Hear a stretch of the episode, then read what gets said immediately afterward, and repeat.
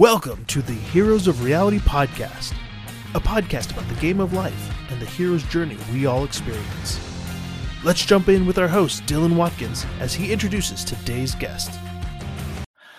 Welcome, young adventurers. Dylan here. And on today's podcast, I have Aleron Kong. He is an African American physician turned WSJ best selling author. His comedic fantasy opera, The Land, has eight novels and main characters that is an everyday kind of guy.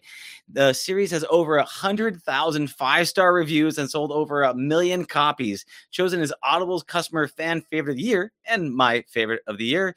It has a wide appeal to whether you are reading or listening. He has recently converted his novels into a webcomic. The author is also extremely proud of his fandom, which has raised over $150,000 for various charities over the past few years. 35, uh, 35 of his fans have also gotten tattoos of his artwork, and three babies have been named after his characters. I'm curious what characters those are. His fans are also united by the words through service, ascendance, through trans, uh, through dedications, transcend. Ah, ah, Close enough, man. transcendence. Close enough. I know. enough. I almost had that epic drop off there. Hey, brother, it's good to see you, man. What's up, man? Good to see you again. Thanks for having me. Yeah, man. I appreciate you being on the show, and uh, I'm super excited to talk with you. Um, you're uh, uh, you're my my uh, bedtime author. Like as I go to sleep, you know, I listen. I listen to. Yeah. Uh, uh, well, uh, I, th- I think about Nick Podehl reading me a, like bedtime music, much like last year when he had like the Christmas outfit on and he was reading like the, the secret chapters and stuff like that. I was like, oh, that, that, Yeah. that that's nice to fall asleep to. It's a nice thing. Yeah. Yeah, brother. Um, so I am incredibly excited to talk to you about this. Um, you. talk about your hero's journey. Um, you've been able to craft a very powerful world and do it with the power of words, um, a archaic form of uh, of world building, but it's so powerful and it's so profound. You've been able to create so many rave fans, me being one of them. Um, I'm just super fascinated to learn just a little bit about your journey and how you've Okay. been able and how you've been able to to um uh, uh get into the uh, become the uh the was it the godfather of lit rpg yeah, that's uh it's close to the title. It's not worth Yeah. going into. But yeah, that's, some Yeah. people call me the father of American Lit RPG, and Mm. some people call me the devil because some people call me that. So you know, what are you, what are you gonna do? the the the power of fame it's a two-sided coin no matter uh, Mhm. how how high you rise uh, even oprah's got haters you know Oprah, Oprah's got a lot of haters. Yeah. yeah, I mean, yeah. I don't know. It's it's the kind of like the it's, it's funny getting into the haters like in like just you know trolls and whatever. Yeah. It's the kind of thing that sort of surprised me that I cared about like at all because I'm Mhm. just very much like a zero fucks kind of kind of guy. But uh, writing was so personal that it like opened up this little like heart window that made me vulnerable kind of thing. Um, but you know, five years later, you're just sort of like, all right, you know, what what do you got? You know, go go whack off in your mom's basement or something. I don't know. like just yeah. And it's, and it's so powerful. It's actually a really powerful lesson too, because generally when you first start out with something and you feel very insecure about it, you have this identity attached to your creation, and then Mhm. those the reason the way I can always tell that you're like a seasoned pro is that you don't care if people shit all over it because you're just like you you make so much of it. You're like it's just another baby out in the wild. Go be free, baby. Hopefully you don't get eaten by animals. You know. Yeah. You know, I was actually talking to my best friend about that probably about like maybe like 30 minutes ago. Yeah. Um, and he was asking about like how I was feeling about like writing it. And I'm like, you know, I'm, I'm really back in, in my joy. Um, because, you know, sometimes it goes up and down. And there was definitely a period of time where I felt almost like trapped by my success and trapped by other people's expectations and trapped by, you know, the few like negative reviews that come out and like maybe obsess over them, whatever. Um, but I kind of been able to let all of that go in the last, you know, year or so. And I'm just sort of like in the joy and it's like it's coming across in the page. Like I can feel it like in a, in a, in a, in a strong way. So That's so Yeah. powerful. Uh, on that note, uh, can you talk to me Mhm. about if you said that just happened last year and a half? What what happened? Like, what was that turning point? Did you was there uh, was there an incident that happened, or was there a mindset shift? What caused you to turn that corner? Well, I mean, you know, 2020 COVID was a shit show. I think for for the planet. Um, I certainly had an easier time than than some others. One because I don't have any problem being at home. Um, two because where I live is big enough that my girlfriend and I didn't need to be next to each other, so she didn't kill me in my sleep, which I think was like a legit thing if we did not have like a good hundred feet between us and some walls. Um, so like that was part of it, but also it was just that you know I'd written. I, I had such a I had such a strange literary journey, and I didn't understand how strange it was until years later, and I got to really got to know other authors, really got to know some like amazing established authors like Raymond D. Feist, uh, Salvatore, uh, Brandon Sanderson, like, you know, have been able to have some conversations with them. I mean, because like for me, it's like I wrote my first six books in 14 months. Like it was just bam, bam, bam, bam, bam. And my books are minimum 30% longer than the standard, you know, sci fi fantasy thing. And then like up to like, you know, two or three times longer. And then my seventh book, like, is 450,000 words. So it weighs six pounds. And it's, you know, I mean, um, so like for me it was just sort of this grind yeah. that came out of me almost like therapy yeah. because it was a balance for the decade plus that I'd spent becoming a physician and the act of creation honestly saved me in a very real way balancing out that kind of energy in my life. Um, so the fact that I was able to write like that yeah. it, just sort of like poured out over over a period of a year and a half to two years.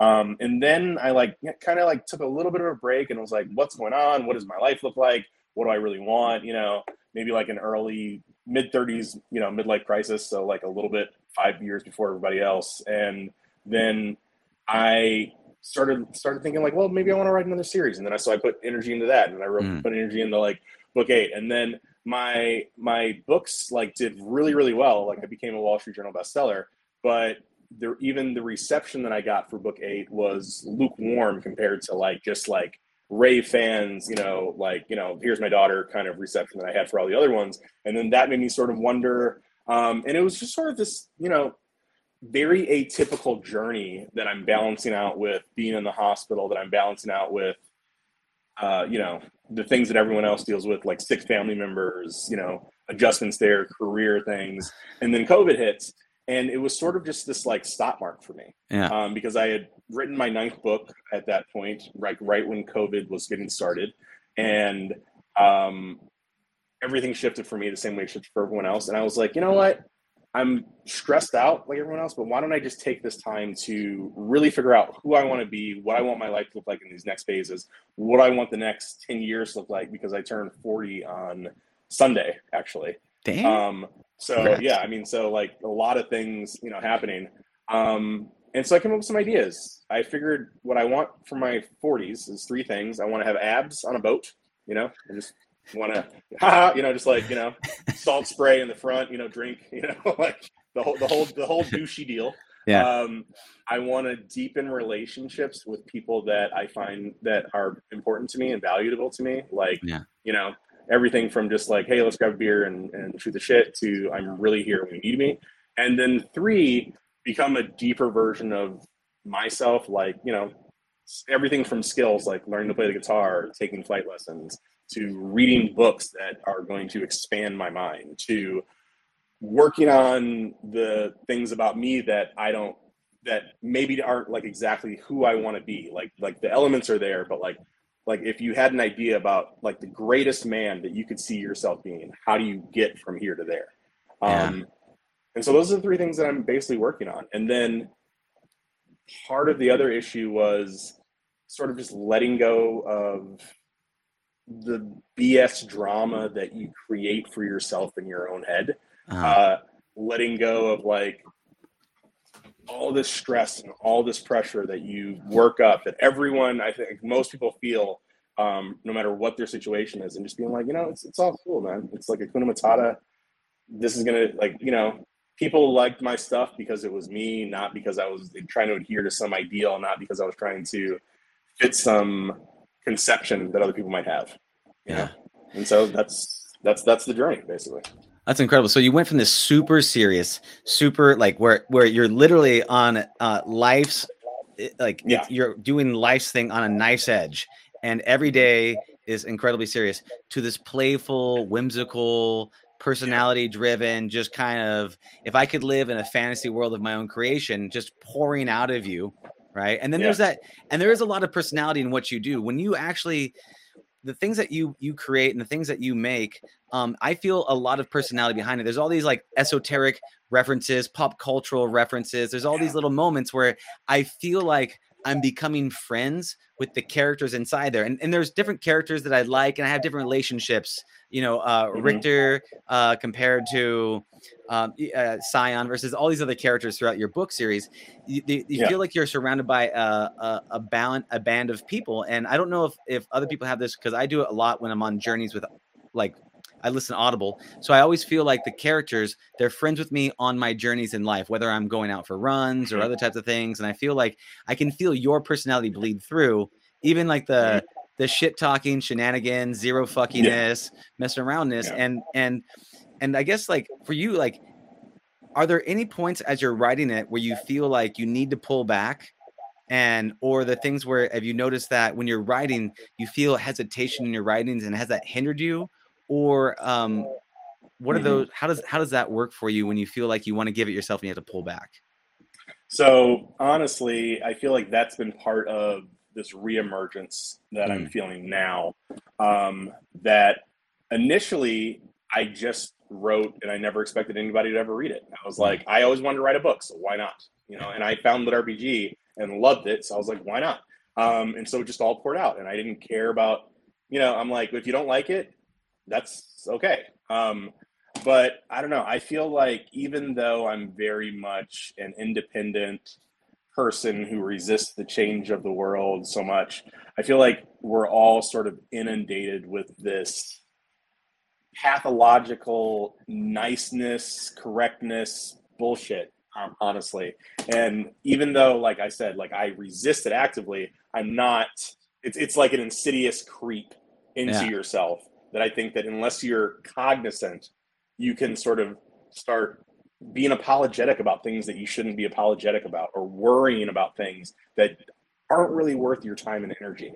Um, especially when there are like legit things that are worth worrying about and worth you know sort of fighting for in this world um, so the way that i've sort of done it is that i try to be one cognizant that Mm, this is something that i feel like may be affecting me and i don't like it um, and two i then just have the personal bravery to then push forward and still be myself come what may yeah. um, no, I mean, like you know, that doesn't mean there aren't things about me that don't that can't be improved. Like I am a much nicer person now than I was several years ago, to be quite honest.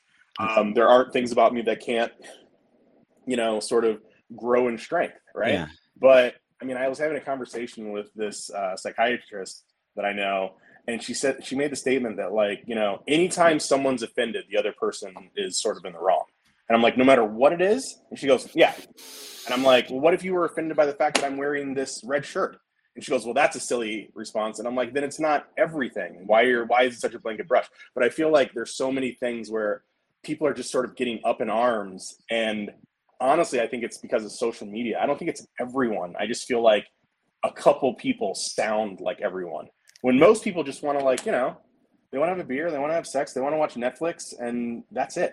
Um, so I try to remind myself of that too. That the echo chamber that's out there is not really representative of everybody. So Yeah. So I mean, so you're talking about the thing about you. You're a good person. You're a nice person. You want to do nice things, but you don't want to be forced into a box. You you want to you want to call bullshit when you see it. You want to talk shit Yeah. because there's because you don't like the worst thing is that the the the nice fake people that like Yeah. oh hello how you doing nice to see Mhm. you like and you feel like you're um do you really want to do that? Are you sure? Yeah. Uh, like How I hate did- that. yeah yes yes it's it it feel it feels like they have this like real world npc mask on right Yeah. they put it on Yeah. they're like this this is what i hope people accept me with this mask and so Yeah.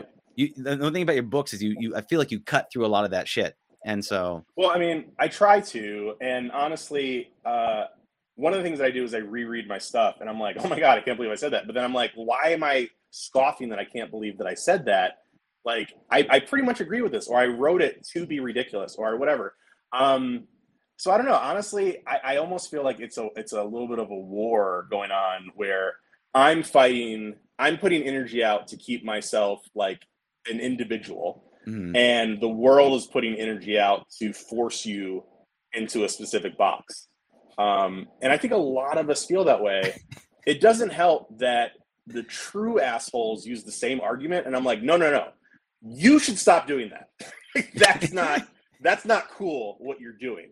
Um, uh, so so I mean it's it's tough and complicated, but it is it, what it is. It reminds me of some things like it's like Aleron, I love you and I love your work, and I'm disappointed by the action you took. Why don't you do X? That that yeah. kind of commentary where he's like, you're like, yeah. well then just love me for being me. Can I just be right? me? Yeah, and I think it's yeah. it's such a powerful thing because you want, you know, you want people to you want you want to be liked, but at the same time you want them to like you for you. And then there's this thing where you get all that pressure. So I think that's it's a really interesting balance that you keep of keeping keeping it real and going out. Well, I mean, um, I've had a lot of girlfriends, so I've had practice with that too. You know, so, like everyone I've ever been, they're like, I love this part, but that part, by the way, I'm like, no, no, no, it's all yeah. you love this be- because there's the, I'm not like everyone else, and they're like, yeah, but not that much, kind of thing. Um, so I mean, it's yeah. I mean, it, it's tough. Like li- I mean, literally, uh, the world does always try to push you into certain certain you know molds. Yeah. Um. And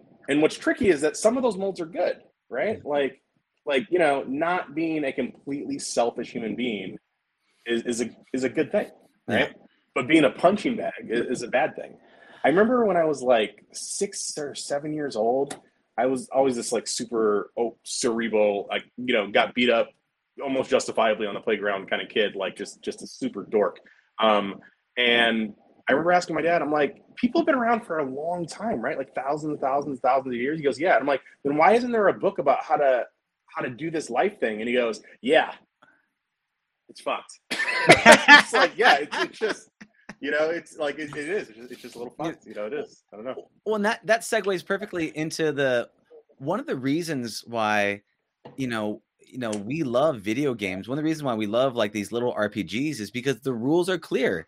All of a sudden, I know our friendship status. Are we are we friendly? Are we loyal? Are we soul bound? You know, and and it's very clear cut. And the thing is, the the, the challenge with a lot of this the reality stuff is that we have to make our own rules. We have to make our own games. We have to add our own points, right? And we you know we yeah. And so and, I think that's one of the beautiful things that you create about the Lit RPG stuff is it's life then becomes a game and then it becomes clear and then you you have more clarity on what you need to do like it it that's one of the appeals that i see for the rpg what about you? Like what what do you think is the mass appeal for lit rpg and the whole this whole movement? Um i think that well i mean i think part of it's just you know biological like we get the dopamine rush when we're when we hear the, the cha-ching when we're playing games. We get the dopamine rush when we hear tring or some sound, sound effects whatever. So i think part of it's that we've come to love it um, on an instinctual level. The same way like i asked my mom why i love chinese food. She's like oh because of all the msg you're addicted. And i'm like oh well lessons a little bit but whatever.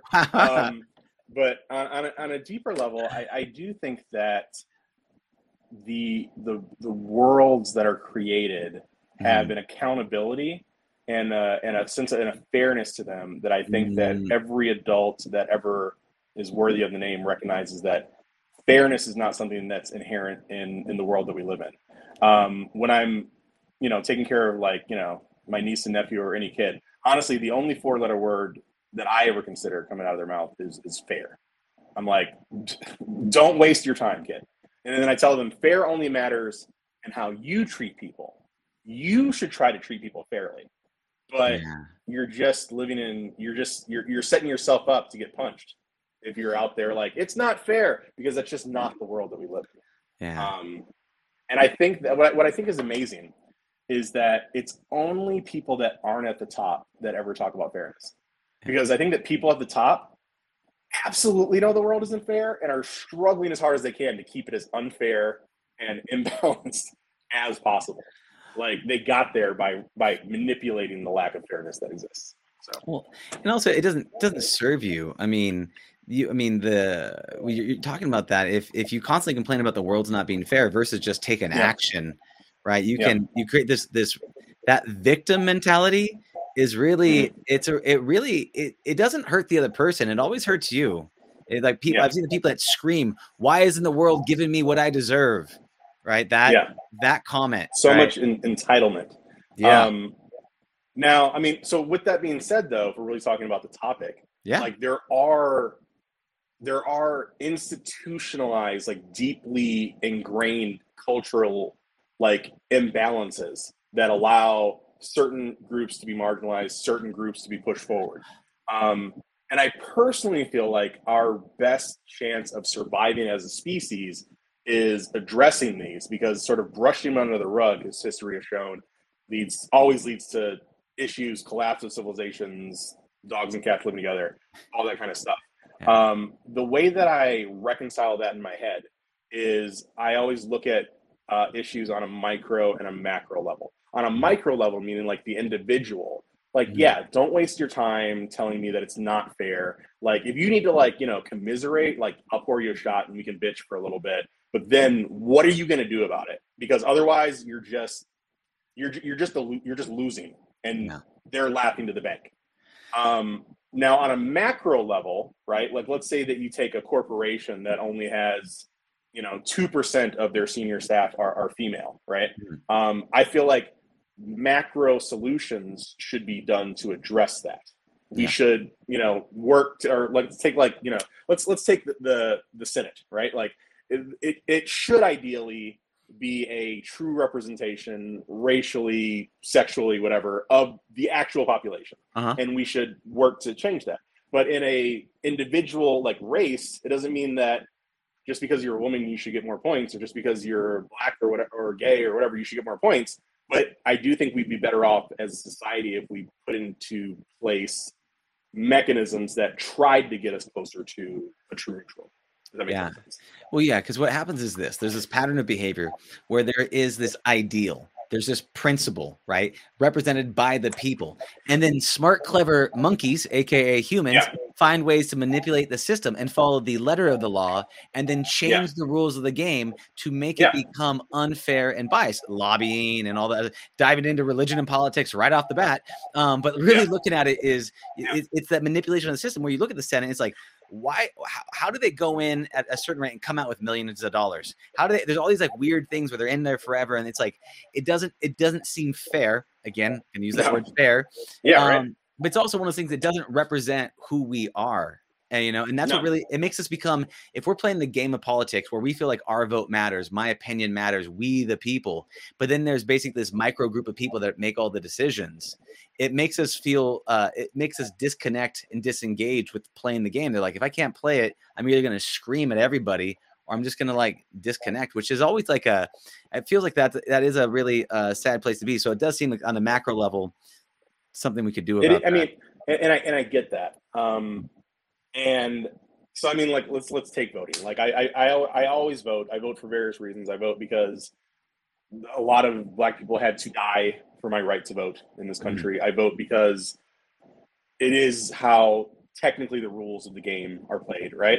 But mm-hmm. yeah, we know that gerrymandering exists. We know that fraud exists. We know that you know any number of abuses exist, right? So you know, it basically like I think it's very normal for people to be like, well, why even try? Mm-hmm. Why, why even do it, right? Um, and I don't know. I guess the answer is not to get too existential, but I absolutely believe in the concept that evil thrives when good men do nothing. Like, you know, I feel like the things that we're concerned about are magnified because we have technology that's never existed before. But the innate nature of people is exactly the same. And I imagine at every stage throughout humanity. Yeah. And I imagine and any other planet in the universe where there's sentient life, there's always going to be a force that tries to just destroy and take and whatever. There's going to be the others that try to, you know, put more quote unquote good into the into the world. And I don't know if you're not trying, at least try a little bit.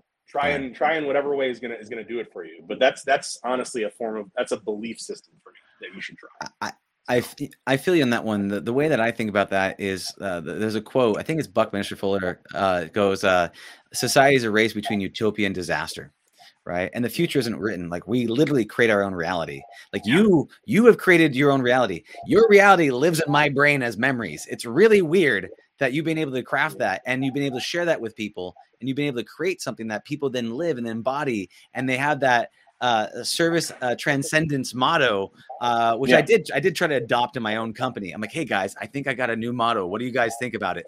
Um, but but you're right that but it, people get feel like it's so big. Why does it matter? But you're talking about the if good men do nothing, that's how evil thrives. And so, Yeah. is, is that why part of the what you do is with the the charity work? Because you said there's a Yes. your community of people have raised. Can you talk a little bit about your charity work, what that looks Yeah. like, and kind of some of the good that you've done? Um, so I mean, it stems from the very, very first days of when I was first tapping out the first page of the book. Yeah. Um, I didn't really know what I was doing. Like I said, I didn't necessarily think that anyone was going to read it. Um, it was more of an exercise, but I I knew that I needed to put something out there. And then when I started finding my tribe, when I started connecting with readers, when I started seeing that, you know, they were enjoying it, um, I took a step back and I said, well, what am I really, what am I really doing with this? and I wanted to succeed because I'm an American. I'm capitalist. All this other stuff aside, like I am a Southern dude, beer drinking, boob watching, Van Damme loving kind of. I'm a dude, um, but I want to. I bel believe what one of my old history professors says that the only man that should be ashamed to die is the man that lived only for himself. So I wanted to have my books in some way be a mechanism for positive change. And then so I asked myself how that was going to happen. And I realized, and the first thing I came up with immediately was like, well, preaching is not going to work. No one likes that. I don't like that. Yelling on the internet has never done anything positive ever. Um, so I'm like, well, what does change people's minds? And I thought about it for several days. And what I came up to, with was systematic desensitization, right? That if there's this idea that I think is more in keeping with our better selves, then the way that I can promote that is by exposing people to it in a way that's not preachy, that's not down their throat, but is just in a way that they notice and hoping they take something away. So, an example is looking at men and women as equals in society. I never go off on that soapbox in the books, but I've got really, really strong warriors that are women, really, really strong warriors that are men. I've got absolutely stupid men. I've got absolutely stupid women. I'm, I like, I just put it out there unapologetically um, which gives me some criticism where like some men have like you woman loving whatever, and some women are like you woman hating asshole, and you know, and then some women that like then defend me, and some men that it, it, you know it, it's just sort of crazy. Um, but that, that's basically what I do. Like you know, I the reason that I put use my real name in the books that I put write a black main character and make sure that I stress that he's black is because sci-fi fantasy has pretty much hom- been very homogenous as you know white men um, for at least most of the books that I read growing up, and I still think basically as far as what we're seeing on Amazon and Audible, um, and there's nothing inherently wrong with that, but it does mean something to me that people that may have a conception about a negative conception about being black must also then say, but there's this author that I really like Mm. and young um, children of color or other people of color can say, "Wow, there's a hero that I like that looks like me," um, and it's something that I personally have experienced because when I saw Black Panther, um, sort of just seeing a hero that was black and not only black but comes from an ancient, powerful civilization, it gave me a pride that honestly affected me in in in a, in a, in a deep way because it's like why did i have to wait 35 years to have this feeling? And it's the kind of thing that if you have it regularly it, it means nothing. It's like it's like you know offering dick to a woman like you know they're like i, I got a million of those this means nothing to me you know but you know waves and like waves a of beautiful it. woman Yeah. comes up to you and she's like hey i just want to have amazing sex with you and then bring you nachos you're like this is the best day of my life you know, you know? um, so yeah, I, I wanted the, the books themselves to be a positive thing. Yeah. And then when I started, um, you know, making revenue from it, and when I started having this uh, social audience, I was like, well, what can I do with this? And I'm like, you know, one, I'm going to make this a safe space where people can come. So uh, that is why there are Reddit groups devoted to hating me because we ban a lot of dickheads. Um, but also, then it left people that can just sort of come around, have a good time, take a breath of fresh air and none of the toxicity that is typically on the net. And then I was like, what specifically can we do? And then we write, we do auctions every month and a half to two months to help people that have suffered from recent disasters, uh, breast cancer, you know, research, um, you know, things like that. Food banks was most recent. That kind of thing. See, that's epic. Um, and I'll talk about the toxic culture, but yeah, I mean that the the whole like women live in the bounty of every guy goes it do something there. It's like a Chris Rock uh, joke where he's like, "Would you like some dick?" Right? There's like yeah. that, and every yeah. it, it, happens over and over again. So it and then for me being a white male, I'm used to seeing superhero figures. It's it just it is, and honestly, like I didn't even recognize that Richter was a black character until Cyan said, "I didn't know people of your color could blush like that," and I was yeah. like, I was like, oh. I was like, oh, my mind oh. just like it changed. I was like, okay, carry on. And the story and the story kept along. And I was like, that's that's amazing. But uh, I mean, I'm sure there's I'm sure there's young African American uh, boys and girls that that read that that idolize that character that, that want oh, how do I create my own community? How do I create my yeah. own village? How do I help these people out? How do I and I love the unity that you bring into the book where you have gnomes and elves and all these other people and they're all hopefully not giving these spoilers away. My goal is to be no spoils on this one, so I, that's my entire goal. I get there just like just go, oh, but, but that unity of bringing everybody together because we are strong together because there's all of these different mindsets and diverse opinions coming together. Otherwise, you do get that homogenized viewpoint where you're just like, yeah, you're all hitting with the same note, and it just doesn't have the same zeal. So I love when you're talking about creating culture, both in the book and inside the Mist, Mist Village, um, uh, different groups that you have. I know you have a Facebook group and, and things like that. It's uh, what are the different values that you hold um, for communities, right? And what are the things that you hold and what are the things that you repel? So you have kind of a clear line of the ins and the outs of that. Yeah. Um, so, uh, one, I'll say that you know your reaction that you didn't even notice he was black at first and then you did and then you kept moving on was exactly the tone that i'm trying to hit right like mm. I, I, I don't want it to be a big deal mm-hmm. that he's black, one way or the other. I just want him to be black because I'm black. Like it's like I when I'm hanging out, I don't want him to be like, "Hey, the black guy's here." I'm like, "Yeah, thanks. you know, I'll take the free drink." But you know, I just kind of want to watch the game, kind of thing. Um, so I'm, I'm glad that that tone w- was struck. Um, yeah. But yeah, like I mean, basically, again, I'm just I use uh, the various fantasy races uh, as a you know allegory and metaphor for the you know races that exist among among mm. humans you know with various you know colors and you know um, national boundaries and whatnot. Um, again, to do it in a systematic desensitization way, so it's never really just down someone's throat. Yeah. Um, but in the the Mist Village like social media sort of like you know culture that that I've been able to sort of coalesce with other good people. Um, I mean, I, I there, there's not a lot of rules. There, you know, it's like don't be a dick. And if you're asking me to define it, you're probably a dick.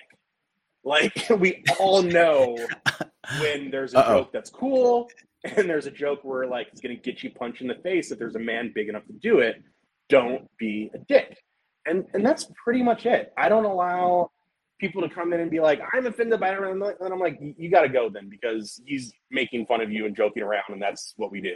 But I'm also not going to allow anyone to come in and just, you know, push some BS agenda. I try to keep it almost completely free of politics, religion, hot button kind of things because you know everyone just wants to argue as soon as it happens.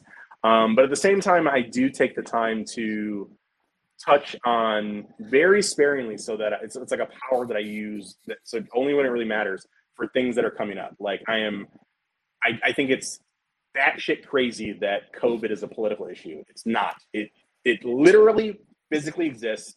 And so I tell people all the time, please get vaccinated. It's it's not. I'm a doctor. It's not a thing. I want you to survive. And if you don't get vaccinated, you might die. So I mean, I push that. Mm-hmm. Um, uh, similarly, I think the only other one that I really touched on in the last several years was Black Lives Matter and trying to explain it in a way that perhaps a lot of my my white audience didn't get that like I understand that it may feel like an attack on you for being white, and that's because people are really bad at labeling things, and I get it. The same way when my female friends in the past would talk to me about how they felt unsafe walking at night when they talked about the fact that it's a male dominant society, I felt attacked because I'm like, I'm not oppressing you. I'm not the one doing blah, blah, blah. And I kind of realized that like I am being a selfish asshole making your suffering about me. Yeah. Um, and you're really just asking me for help because you're scared. And I was like, that's basically what's happening here with the Black Lives Matter movement. They're just like, please care that we're scared and that Yeah. we're suffering. We we matter too. Uh, and, that, right. and that's what that was about. And and I did when you when you said a uh, if you have to ask it is you probably are a dick. And I looked at myself. I'm like, am I a dick? I'm like, wait a second. I was like, uh oh, I get it. oh. I was like, uh oh, and I felt the need to defend myself. And I was like, ah, like, I swear, no. I was uh, is someone who I build communities and I build I build Yeah. games and experience and other things where I'm curating cur- communities. And there's always, especially in games, you have all this toxic culture and social media. These toxic people come in. So I'm always curious at like, how do you balance out where you're not like this, you know, authoritarian dictator says like this is it, and like you knew and it becomes a power trip. But at the same time, like because you want that organic, you want people not to be fake, and you don't want people like that. You don't want that workplace culture either, where everyone's got that mask on. They, they can't be Yeah. real. They can't have that real talk when you know. But at the same time, you don't want uh, greasy dudes coming up and like making girls uncomfortable. Like you don't Yeah. want that either. So like it's a weird balance. And I, and I get the that don't be a dick policy. I was just trying to like it helps me to try to understand it a little bit more when you're trying to. I get it.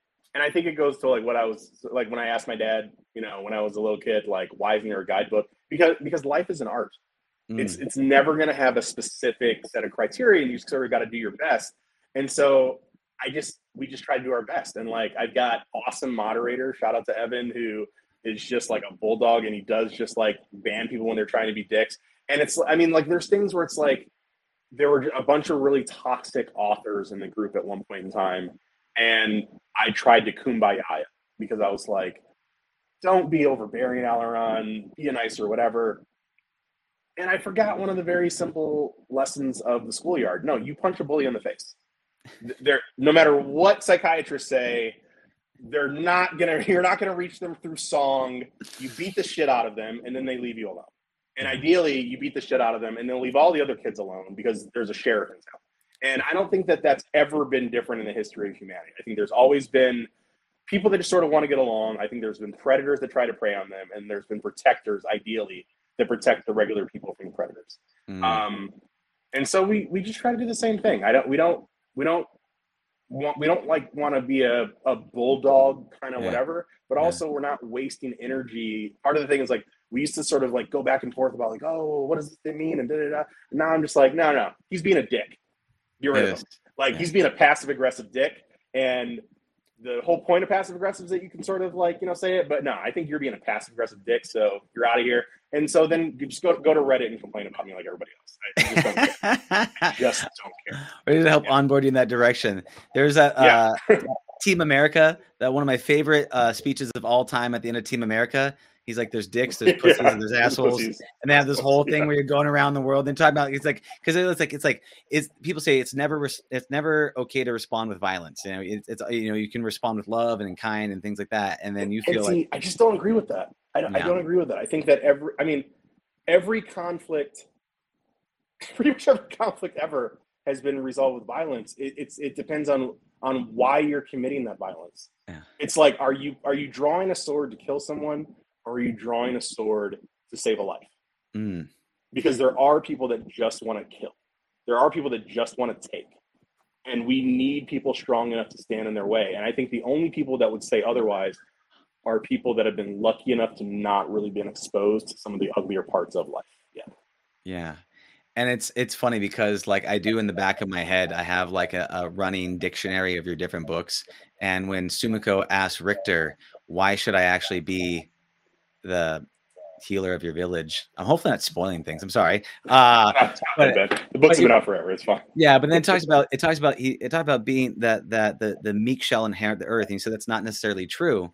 It's actually it's it's more true that that you need to fight for what you want, and if you don't, then the strong will they'll- dominate it. And unless you have another strong person, because one of my beliefs is this whole podcast is based around the heroes of reality, and I believe that both heroes and villains have power. They have great power. Yeah.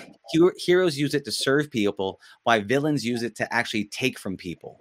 And Yes. so both those things are true. And so and, and so you're right when you're talking about taking up the sword, are you defending or are you enslaving? And it depends on what your what the intention is. So that that that resonates a lot. Um shifting gears a little bit here. Um one of the things I'm incredibly curious about is about you have a, uh, this ability to build these incredibly powerful worlds, the, the, these these world building um, abilities, and you not only have done it with the land, you've done it um, with uh, you have God's Eye, and you have in these book series that you're that you're rolling out with. Um, I'd love to learn just a little bit about your process, like how you actually go mm-hmm. through and be able to craft these worlds, and how you be able to and, and how you're able to like um what what does that look like for you to be able to, to track it because there's a lot of things I'm, I'm assuming there's a lot of people that try to call you on like, yeah. oh no, that's a combo point. That's plus point five and a half. Plus, yeah. a, you know, yeah. so so what does that? What does it look like you to be able to uh, create these worlds and and make them coherent? Um. So I've always felt so. I've always been a major sci-fi fantasy fan. So one, I've absorbed pretty much all the content that any other major sci any like major nerd sci-fi fantasy fan definitely read more than he played football kind of kid did, like yeah. all, all that, you know, old dusty bookstores, you know, kind of thing. Um, so I, I mean, I'm very much like I put the ten thousand hours in to be a quote unquote expert as far as as, as that. It, it's part of me. Um, so I, the raw material is in there, I think. Um, but the way that I specifically make my worlds is I've always thought that the most important part about sci-fi fantasy even though the fun parts are the dragons and the magic, whatever, it's that we're able to make these fantastic situations that allow us to examine our humanity in, in, in a greater in a greater way. It's like a lens up to us, and then that's what can ground it and and really connect other people with it. So the land is really about the magic system that makes it specific for lit RPG. It's that unlike a lot of games where it's like you can you get a class and then you can do anything with it that anyone else with that class does. It's that no, you know, you're born with a certain affinities for this. You might be able to be an amazing dancer and an amazing baker, but will never be good at swordsmanship, no matter how hard you ever try. And I think that's absolutely true in general about the world that we live in here. Um, I could still study particle physics until I'm blue in the face. I would never be Stephen Hawking, right?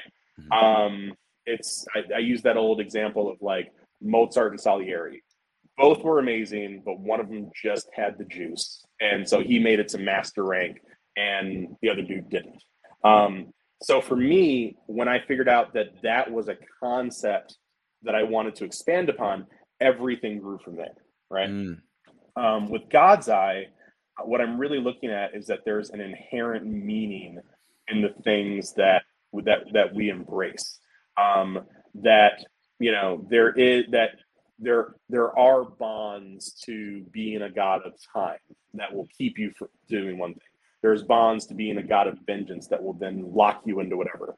Um, and that there's some variation in that, but there are inherent natures that we possess that can then be struggled against and can also be guided a little bit by our decisions, but it's still the what of what we are in addition to the who of what we are. Like I am a man that has a certain amount of chemicals that release from my brain because I am a man.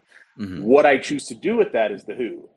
The chemical part is the what. And so that's really the concept that I'm going into with God's eye saying that like, you know, these are your chosen people. These are their characteristics. This is why they're going to be acting like that. And then being able to have them compare, contrast, and clash with other ones. And again, in a way to sort of better look at who we are, what our society is, that kind of thing. Um, and in the meantime, lots of dick jokes and, and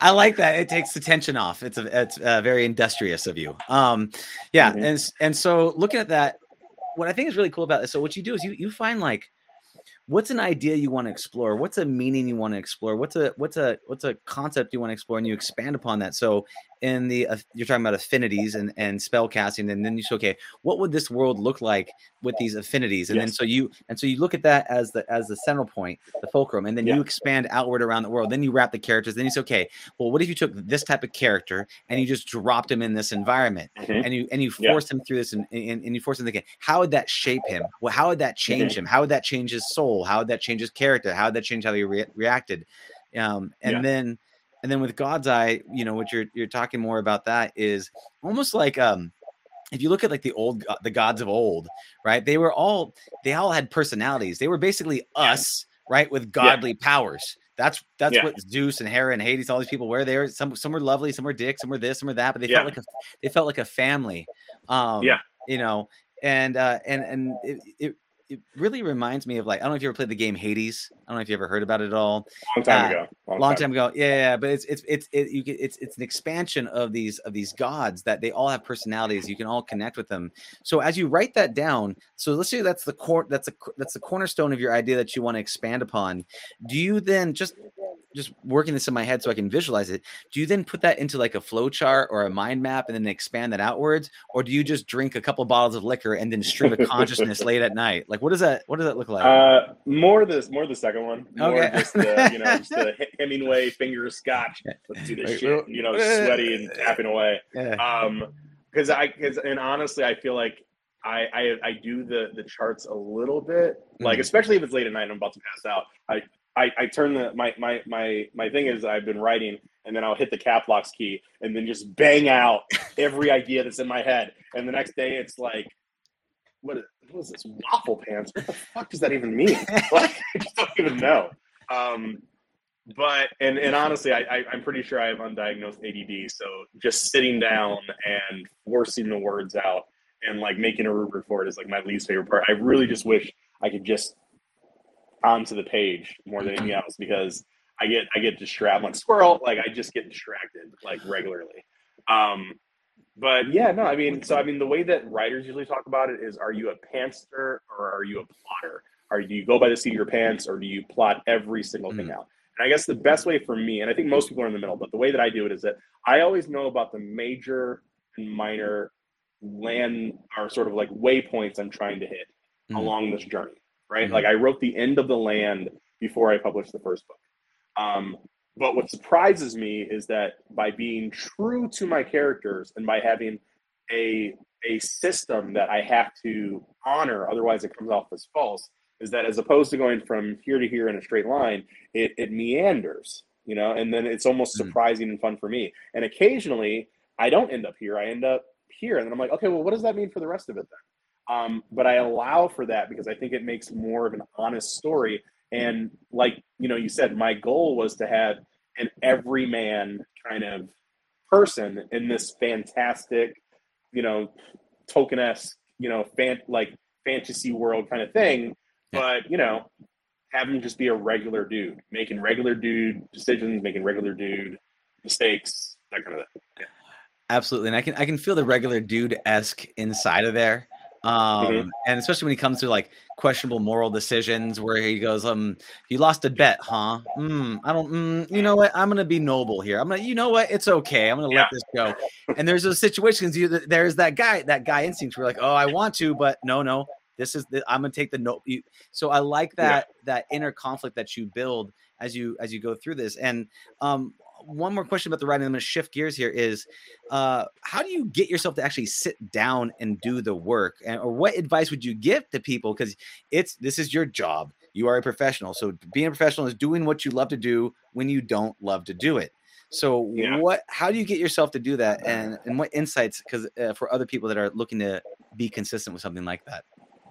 Um, uh, what was it the old the old tro- the old saying is that the first step in writing is just to sit down and write. Uh, I think it depends on the kind of person you are. I, Hmm. At every stage of my life, the people that were in the previous stage are shocked that I got there.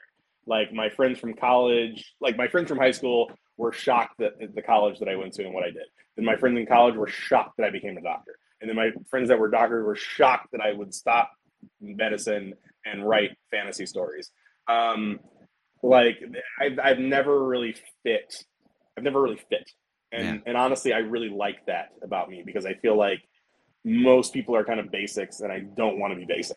Uh, so uh, for me, I just, I, I, I, I honor what, what, what's inside of me, right? Like I, if I feel like writing, I do. If I get distracted, I do.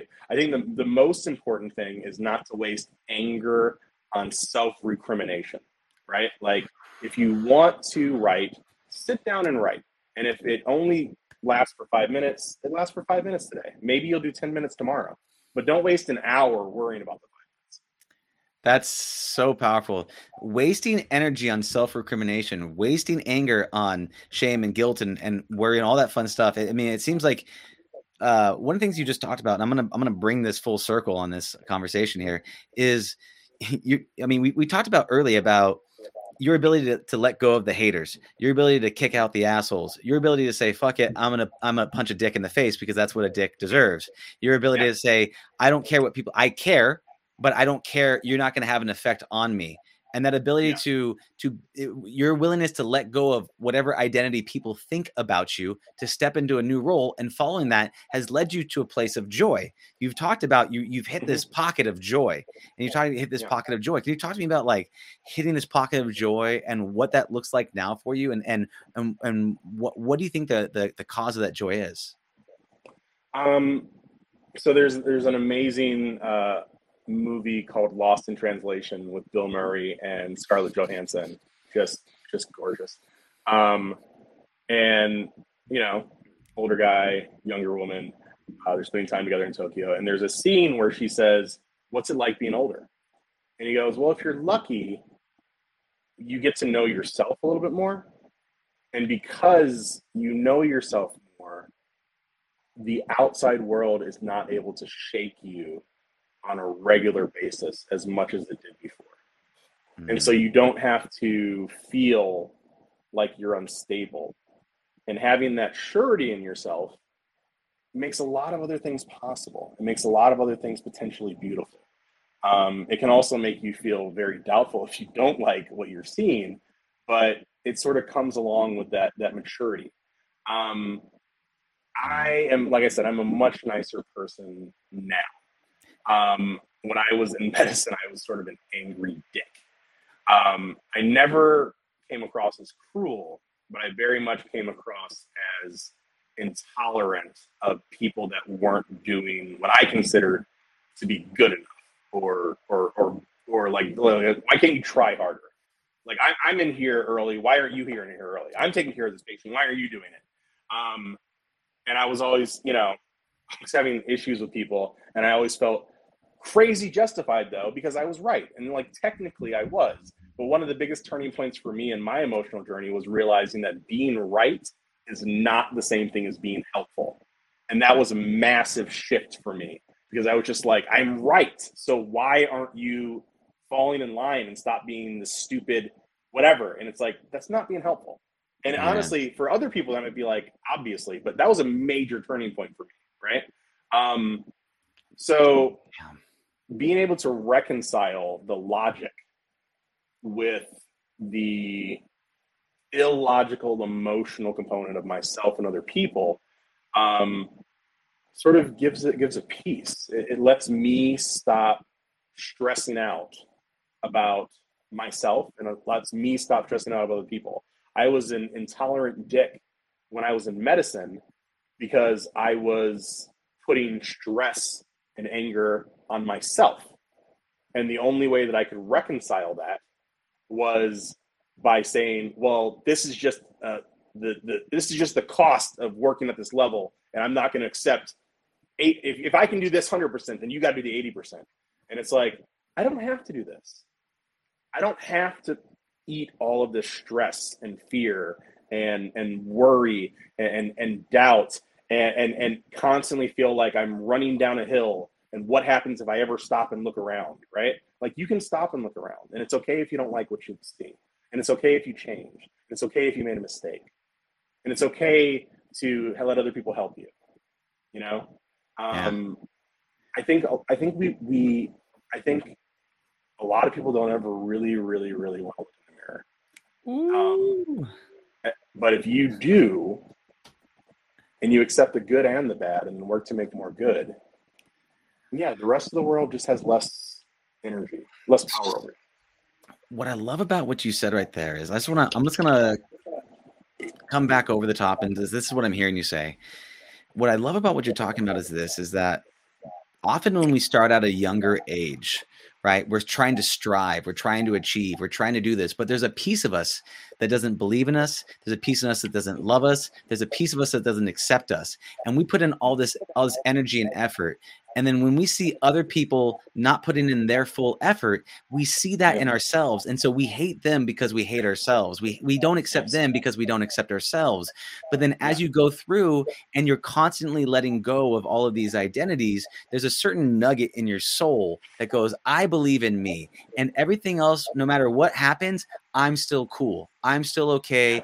Everything's still going to work out. They, none of these people have effect on me. It's it's all about whether or not I'm good with me and whether or not I'm doing the stuff for me that lights me up and whether or not I'm I'm living to my my own standards, my own codes, my own stuff. And if that's the case, Yeah. the world can't shake you. Your friends that that say you can't do that, you can't leave medical to go write books. None of these things will affect you because you have this you have this deep belief in yourself and you know that you're going to be okay no matter what anybody else does and you know that you you have this love and peace which causes this this creation and abundance of joy to become essentially unshakable as you move move through this world um, I mean, I, I, I, I, I think that that was a very good paraphrase. The only thing that I would that I would shift about it, Yeah. is that there's no. It's like there's no guarantee that you're going to be okay, right? yeah You have to be okay with the fact that like no matter how hard you try, things still might not work out. That no matter how hard you like like I was saying earlier, that like I'm a very I, I consider myself a very self-assured and very solid person and I like who I am and I'm very clear about who I am.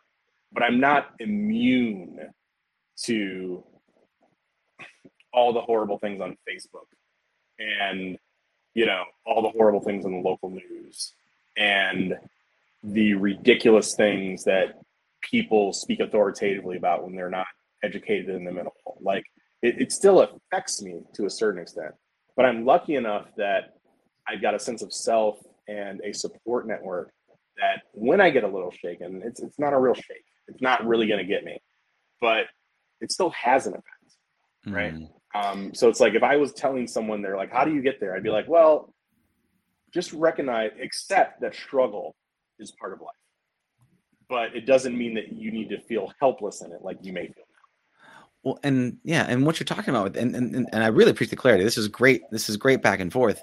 Uh, one of the things you're talking about right there is is this is that the hatred and the blame and the criticism it's not going to help you. You might be right that that person's not working hard or whatever things but that that energy that you bring isn't going to help the situation Mhm. and it's and ultimately it's not going to make you feel any better for you to get to where you want to go because people feel like oh if only i get here i'll be happy. If only i get here i'll be good. And but but you shitting on people along the way is not going to be like oh if i shit on them for not doing their work they're going to work harder and they're going to thank me. Yeah i did great right it's it doesn't it doesn't serve you it doesn't so whether or not you do hit that goal or you don't get that goal if if you if you bring that energy that dickness to the energy Mhm. uh, then it doesn't it's not gonna ultimately whether or not you make it is irrelevant You- you're gonna be a dick if you get there or not so you might as well enjoy the journey uh, like along Yeah. the way and be okay with it that's Yeah. Yeah, re- I mean, I think a lot of people have that crabs in a barrel. They're basically like, "I'm miserable, so I'm going to make this person miserable," and they Yeah. may feel slightly better, but they don't recognize that they're making this person miserable, who's going to make someone else miserable, who's ultimately going to make the original person miserable, and it's just this like really negative cycle that anyone that's worked in an office that they hate probably understands. and that's the thing one of the things is there's this there's this thing where like people will prefer to be in pain and be in fear and be in that than change they'd rather Mhm. be in suffering they'd rather have the situation where they that instead of like i have a dream to i want to be a writer let's just say I, I have a dream to be a writer but because i have the fear and doubt of quitting my day job and going fully and committed to it and you know, living off food stamps of figuring out what i need to do to make this happen i'm gonna shit on Aleron because he had it so easy oh yeah you did the you know whatever x y and z you know be, but because of their inability to take action it's easier to shit on you because they can't look in the mirror for what they need to do so Yeah. uh, uh, what could could you talk just a little bit about some of the for people that think your road was super easy and all you did was just turn on a thing can you just give some of your what i would call threshold guardians along your journey Yeah, man. I mean, well, first of all, uh, like I said, I'm a physician, so Yeah. I worked more than 100 hours a week for seven years in a row, and then I worked nights for five years after that, um, dealing with life and death decisions on a daily basis while struggling to deal with very unhappy people because they also hadn't slept in the last two decades. So, like, yeah, it's not that wasn't easy. Um, and then writing, um, writing came a lot more fluid for me than it did for what I hear a lot of other people. Um, and, but when I was building, when I first came out, there was no social media, there was no platform for lit RPG for my genre. So I was basically working three full time jobs. I was working full time at the hospital. I was writing these books with a lot of, you know, the free time, the, the time that I had in between shifts. And then I'm building this community, which involved like I mean, literally probably about 40, 50 hours a week of work building just the community for about three or four years.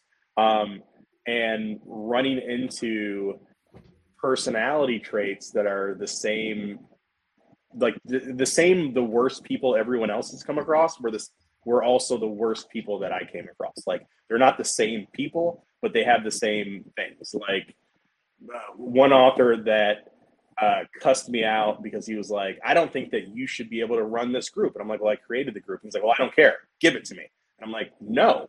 And then like so we start yelling at each other. And I'm like, am I a crazy person? Like, how is this happening? Or other people that, you know, uh, I mean, it's like honestly, I always say like it's insane. Like I write about elf pits and fireballs, and I have enemies.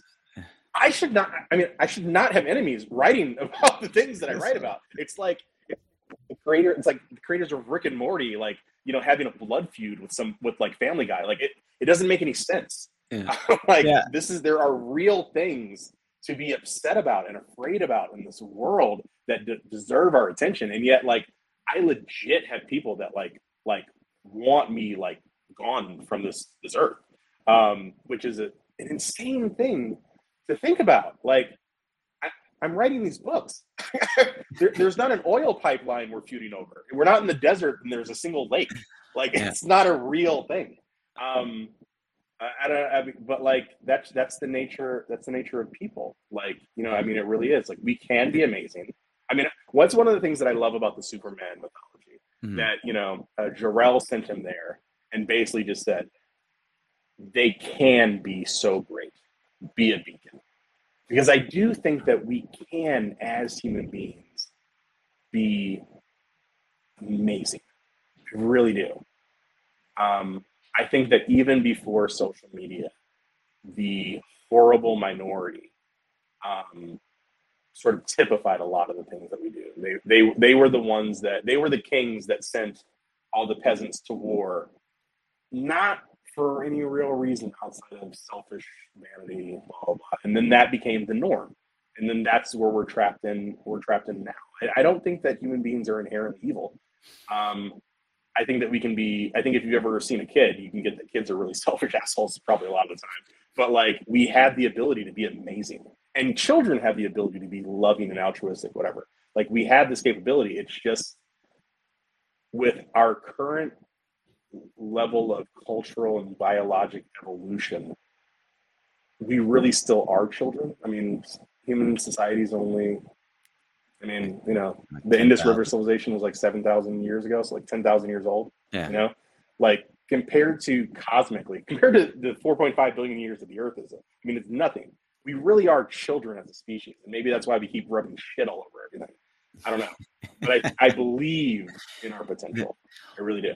Yeah, and I 100% I feel the same way. The the thing about this the thing that makes the world wonderful is we have the power of choice. And when you have the power of choice, you can choose whatever you want to do. Um, the, yes. the, the thing is that if you want to choose to rise to, to be the hero of your own reality or whatever you want to call it, it's hard as shit. It's a hard thing. And then people that don't choose to rise will shit on you so they feel better because it's easier to shit than it is to rise. And yes. so, yes. Um, and we do have that potential. And there are people, there are communities, there are groups that can raise up.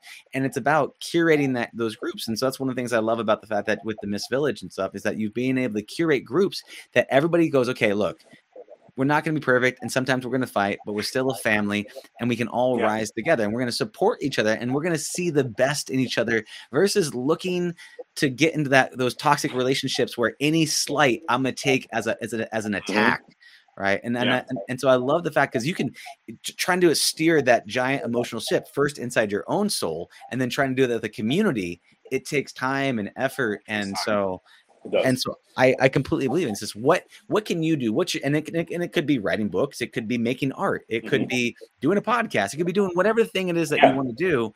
And and yeah. I, I, agree. It's just it's just can you can you be a beacon? Which I mean I think you, yeah. you totally do and you embody, which is a, which is one of the reasons um, why I want to have you on here and, and talk about you and your story and and your story about your stories.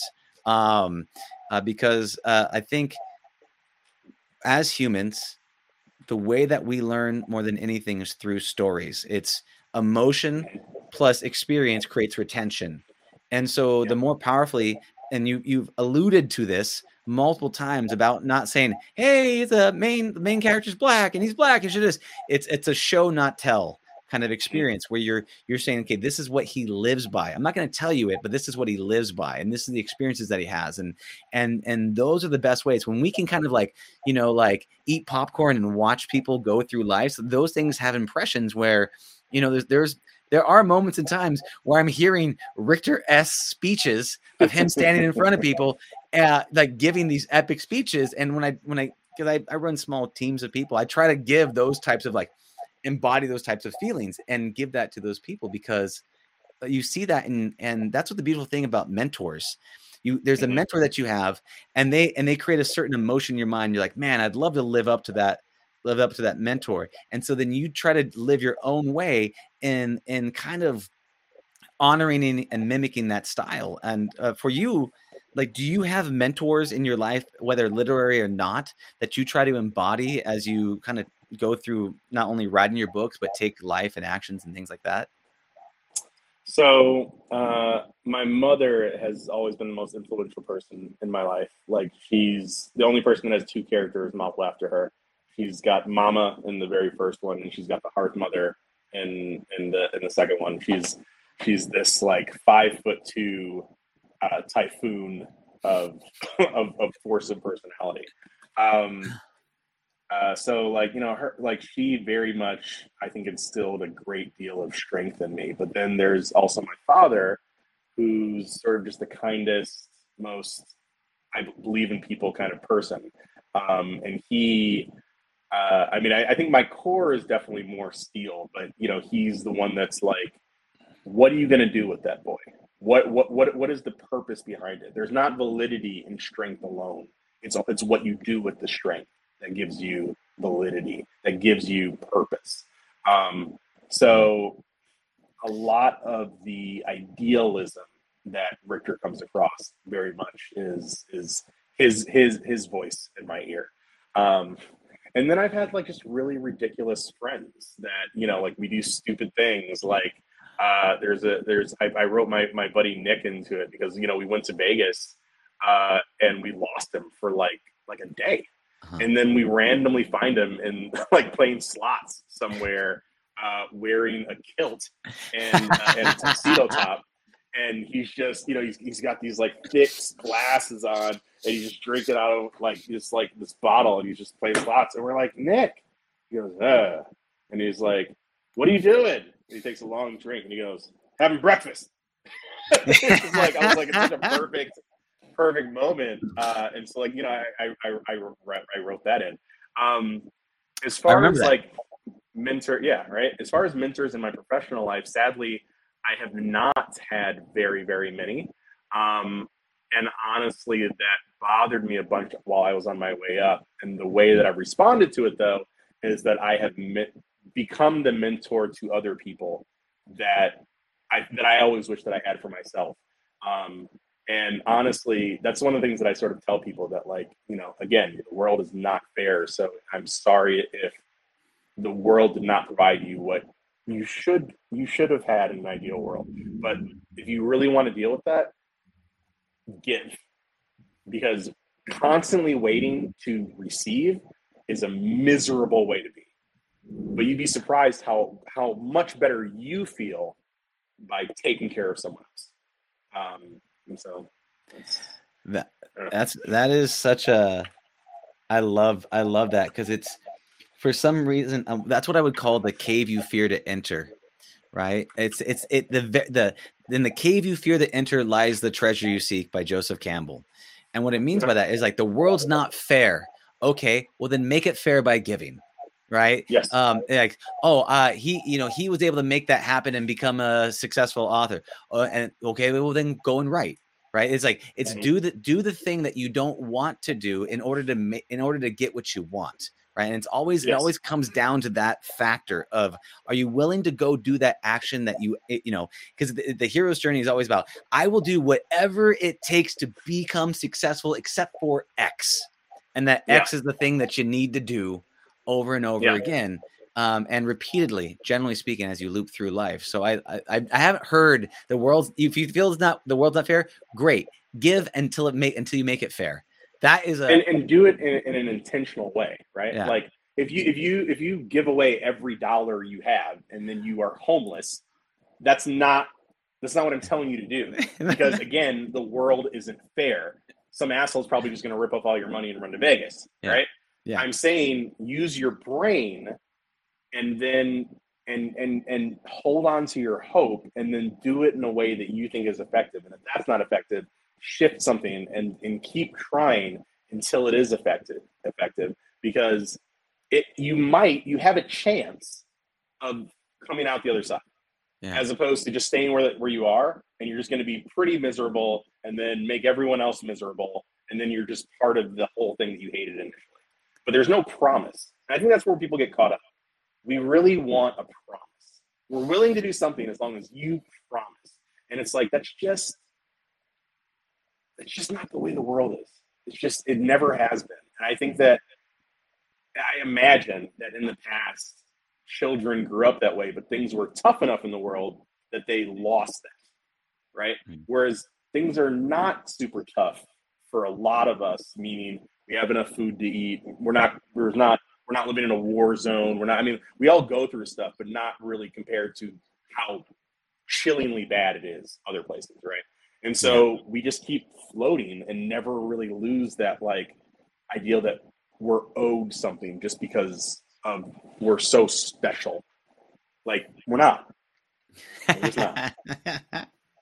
well, we are we are both uh, you know, you know, greatest connected to the cosmos, and we are also specks of insignificant nothing. We are we are both sides of the spectrum, and we don't Yeah. we don't deserve anything, and and, and we're Yeah. just also at the same time lucky to be alive. And I I, I completely connect and resonate with that. Um, you were talking about you know right now you're at a unique phase in your life uh, uh audible uh, favorite author and uh, been able to accomplish a lot and been very fortunate and blessed as long way You've, a lot of struggle and grit and growth that you've had along the way um going through this whole journey for you now you talked about the three goals that you've had i mean what is your holy grail like what do you hope to get out of out of life out of the writings out of all of this Um, I definitely hit the existential. What does it all mean? Is you know, I'm gonna die one day kind of thing that I think all people hit when they hit middle age. Um, I hit mine a little early, um, which I'm glad that not something I have to look forward to because again, I'm turning 40 on Sunday. Um, for me, I on a daily basis, I, I wanna I wanna laugh more than I than I stress. I wanna uh, take care of the people that you know I care about. I want to, in some way, leave the world a better place. Um, but I, I'm not. I'm not stressing about those things. Um, you know, my dad doesn't understand my lifestyle at all because he grew up very much in you know the Reagan era, and he's like, you know, son, you're doing well. Like, why why don't why don't you have a Porsche? Why, why don't you have a French mistress? Like, why, why, why don't you have a yacht? you know? And I'm like, old man, all your friends are broke because they chase that shit, especially the mistress. Like, really? Um, I don't know. Like, I, I feel very lucky that the things that I enjoy are shooting this shit with my boys and, uh, you know, watching the latest season of Lost in Space that just came out and being excited about spending time with people that, that care about me, losing some of this gut. You know, I mean, like the things that I enjoy, right? Uh-huh. Um, are not are not overly expensive, and I'm blessed enough that I can sort of do that thing, and I'm able to create these worlds, which gives me a validity that I, in for me that I was lacking before, something that I didn't know I needed, but really, really, um, you know, hungered for unknowingly.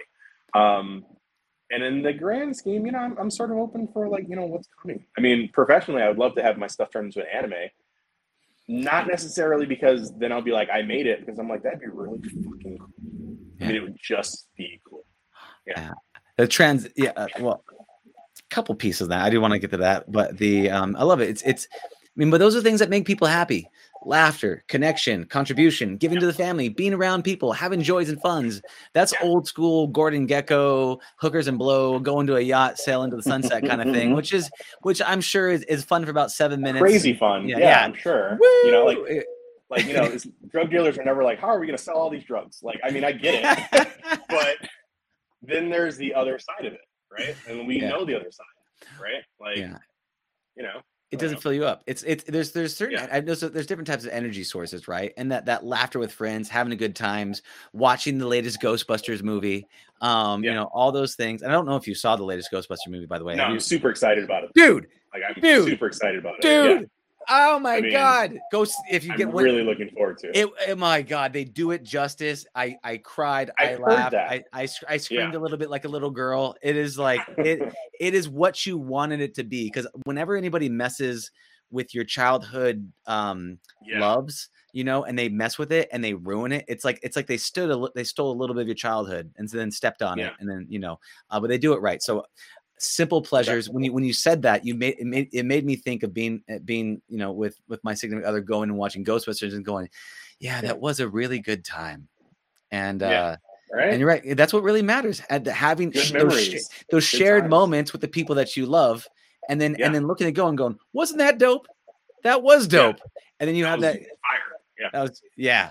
Uh, No, I mean that's that's basically what I'm all about. I mean, I ideally yeah. they will have direct brain upload VR before I die because I could totally kill orcs for a couple hundred years. Like I'd be about that life. But you know, if not. I'm doing the best with the time that I got. So They're getting there, man. They're getting there. I know. Uh, um, yeah. there's there's two pieces. I know Gabe Newell. If you know Gabe Newell, he's the creator of Valve and Steam and all that stuff. He created all of that stuff.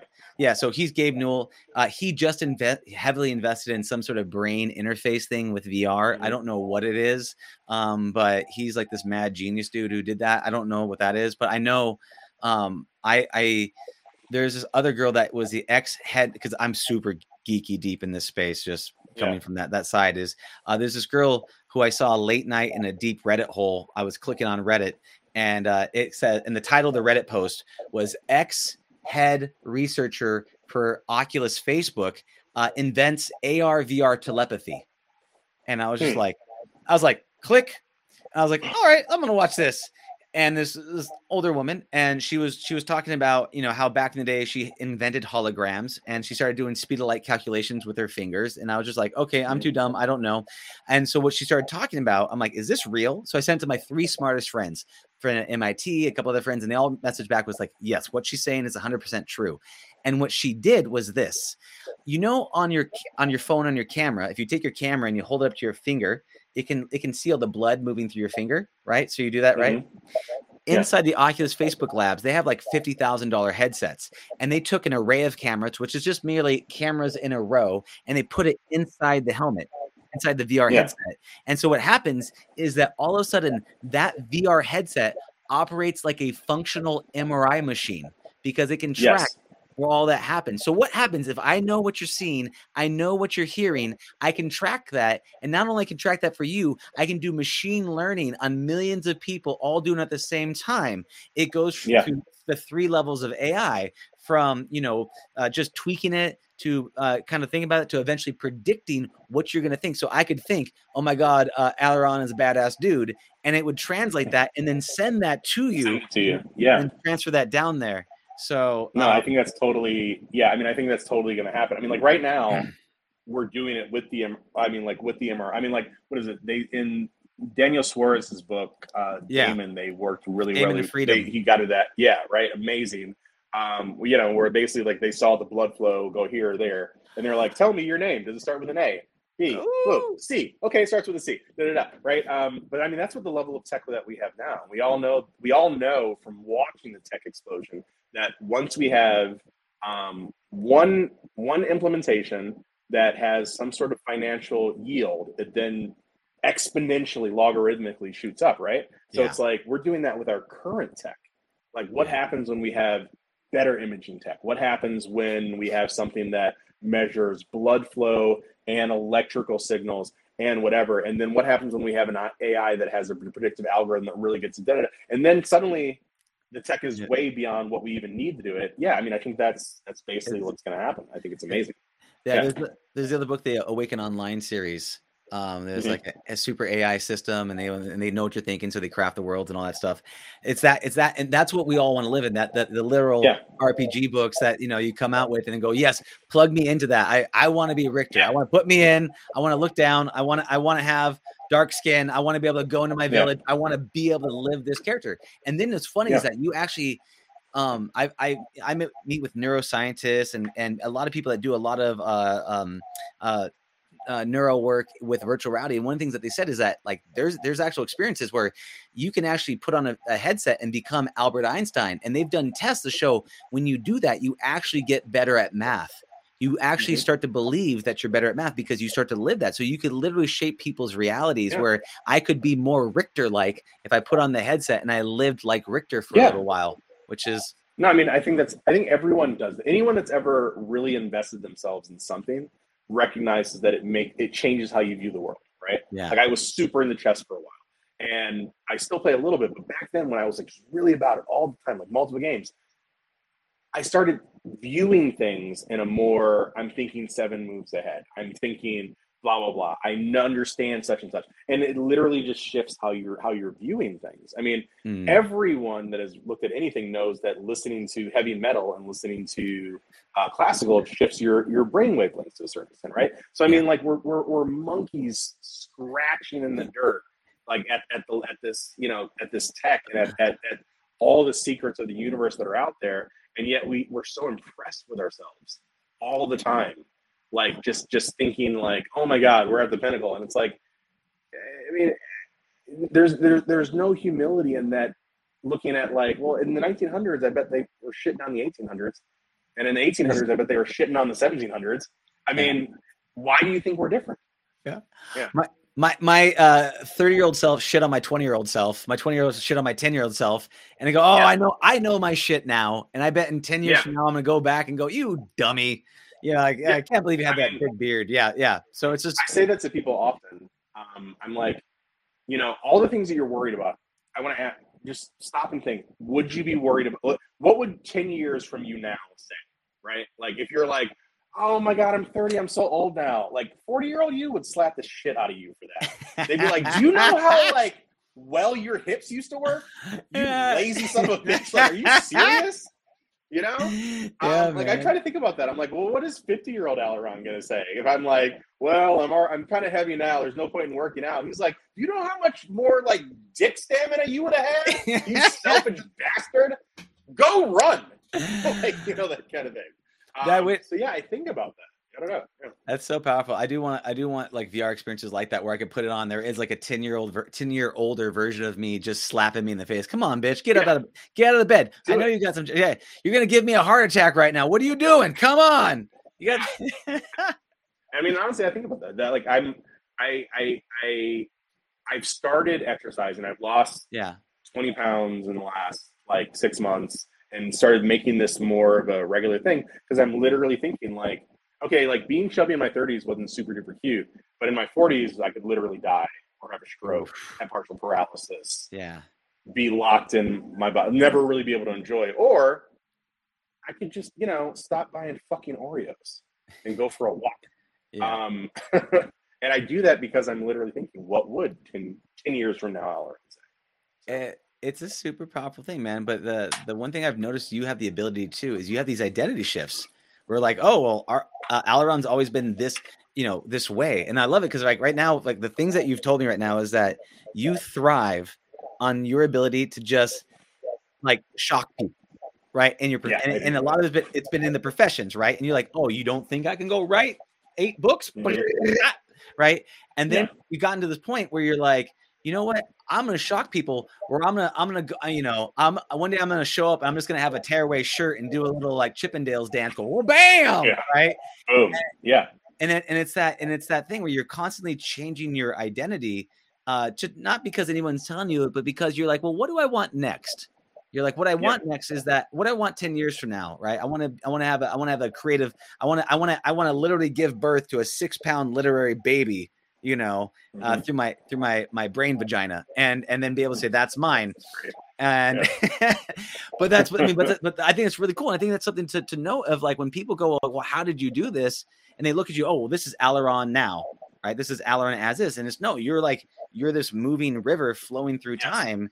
And what's cool is like Yes. you and, and you're and and you're even predicting your river point right now. And you're saying look i want to i want to get super fit. I want to do that stuff and then you say you want to take on these new creative hobbies and the, the creative hobbies were were what again could you remind me So yeah, like for me, and that's one of the things that's keeping my writing fresh is that I'm doing things that stimulate me. So I mean, I'm I'm making a webcomic right now. I've got about 25 episodes out, and I'm still not 100 percent sure what I'm going to do with it. I just knew I wanted to make it. I knew I'm having a lot of fun. Um, I'm working on a couple different um, couple different scripts to do plays with other other na- with narrators because I just Oh, feel like they're amazingly talented and finding fun ways to do that. Um, I'm, you know, sort of, you know, just educating myself about things that I find really, really interesting and connecting with a professor here, a yogi there, uh, blah, blah, blah, blah. Um, I don't know. I just think it would be really tragic if this was the best version of myself, even though I love me. I mean, I, Yeah. I fucking love me. But I'm like, how much more could I love me tomorrow? well, I, I, you know, I, I, that's what I love about it is there's this combination of if you go back to old Aleron or old anybody, you had this like this anger at other people and because you're angry at yourself kind of thing. Um, but then you know one of the questions I've always asked is how do I how do I pleasantly progress? Right? How do I strive to move forward without that grind and that loathing? And do I do I really need Yeah. to have because some people have that belief that um, I only move forward if I'm unhappy. I can only progress Mhm. if I don't like who I am and where I'm at. But you, I mean, Yeah. right there, you're talking on a really powerful point. That ability to be completely good with who you are, love it, be joyful, be content, and I'll say, I'm happy here, and I know I'm gonna love that, so I'm gonna do that, and I don't care what anybody says. And I think that's a Yeah. that's a really powerful lesson. If if more people were able to just own who they are now, accept it, and then also say, what do I want next, and and take and move forward, and not like shame or guilt themselves for not moving Mhm. forward, but just to move it when they want. Like we would be a much happier, better society, and I think that's a really powerful lesson that you you I mean shared through this through this journey. So, um, Aleron, I've I absolutely appreciate you being on here. I know we went over a Thanks bit. It's fun, man. It's yeah, fun. it was, it was joy. Um, Yeah. uh, with that being said, is there anything else you'd like to let people know about uh, the web comic, which I've seen and it's super fun? I really love the animations and taking a look at it. Um, is there anything else Yeah. you'd like to let people know about before you tell them how to get a hold of your how to get a hold of your your pantheon of books? Um, I don't know. Let me just take the time to say, you guys probably anyone that's looking at this probably has their own thing that they got going on. Like, it's okay, dude. It's okay, man. Like, it, it's it's tough, but it's not it's not impossible. So good luck. Words of wisdom, man. I appreciate it. All right, Aleron, it's been an absolute pleasure. Thank you for coming on the show. I really appreciate you. being here with me. Uh, it was a joy jamming with you. Um, I look man. forward to the, the the the next one of your books coming out, and though, and I, I know you don't have specific dates, uh, but I do know, and I'm not going to hold you to anything. It's all good, man. when they come, they will come, dude. Just just let them out. Yeah. I look forward to when the next se- Land comes on or God's Eye, the next one that comes out as well. Um, they're great books for anybody that hasn't seen them. You can go find them on Audible or any other place that you can get books. So um, thank you for all you they do, brother, and uh, I appreciate Thank you, you. man. And I'll see you on the other side. Okay, Appreciate it. I'll appreciate you. you. Talk to you later. Bye now. Thank you for listening to the Heroes of Reality podcast. Check out heroesofreality.com for more episodes. While you're there, you can also take the Heroes quiz to find out what kind of hero you are. Or, if you have a great story and want to be on the podcast, tell us why your hero's journey will inspire others. Thank you for listening. See you on the other side.